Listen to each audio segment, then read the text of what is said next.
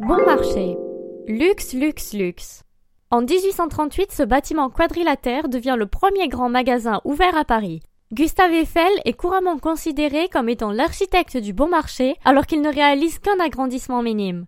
Le couple Boussicot prend le pari de proposer un nouveau concept de grand magasin, l'accès direct à un vaste choix de produits, des prix fixés et indiqués sur étiquette et surtout le principe du satisfait ou remboursé qui fait son apparition.